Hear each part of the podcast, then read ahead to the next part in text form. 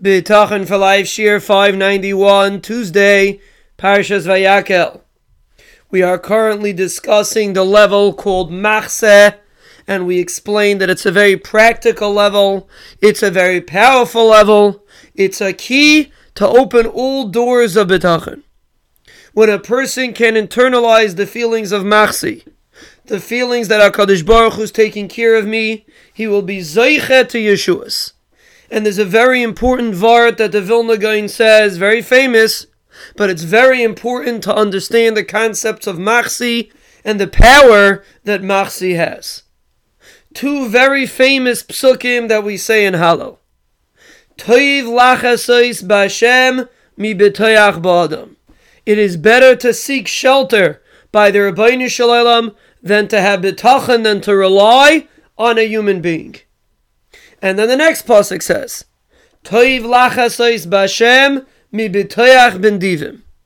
It is better to seek shelter by the Ribono Shel Olam than to rely on a philanthropist, on an individual who is known for his nedivus, for the fact that he gives out so much money, so much help. He is constantly helping people. He's called a nadiv. It is still better to be lachseis b'Hashem than to rely on the nedivim.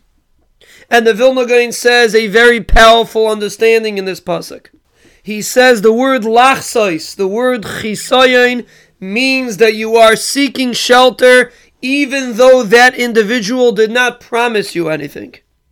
For example, a person seeks shelter under a building, under a rock. The rock never told him that he's going to shelter him. He just views the rock as a place to seek shelter and therefore he goes under the rock or under the building. That's chesayin. And the Vilna Gaon explains that there are two ways that a person can rely on the Ribono Shel Olam. Sometimes HaKadosh Baruch Hu can promise somebody something. For example, by Avram Avinu, the Ribono Shel Olam promised that he's going to give him wealth.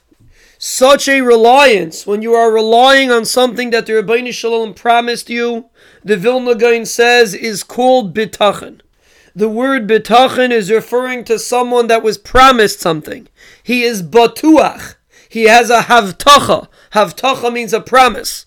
When a person goes to a tzaddik and a tzaddik gives you a promise, you are muvtach to get that thing that you are asking for.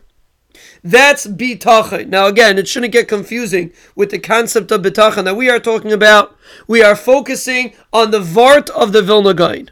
In the context of this pasuk, that the pasuk is differentiating between chisayin and bitachon, the Vilna Gaon explains that bitachon is from the word havtacha, which means someone promised you something. The Ribono Shel Olam told you, I'm going to give you something. That is one level of relying on the Ribono Shel Olam. We will, Emir Hashem, continue this discussion.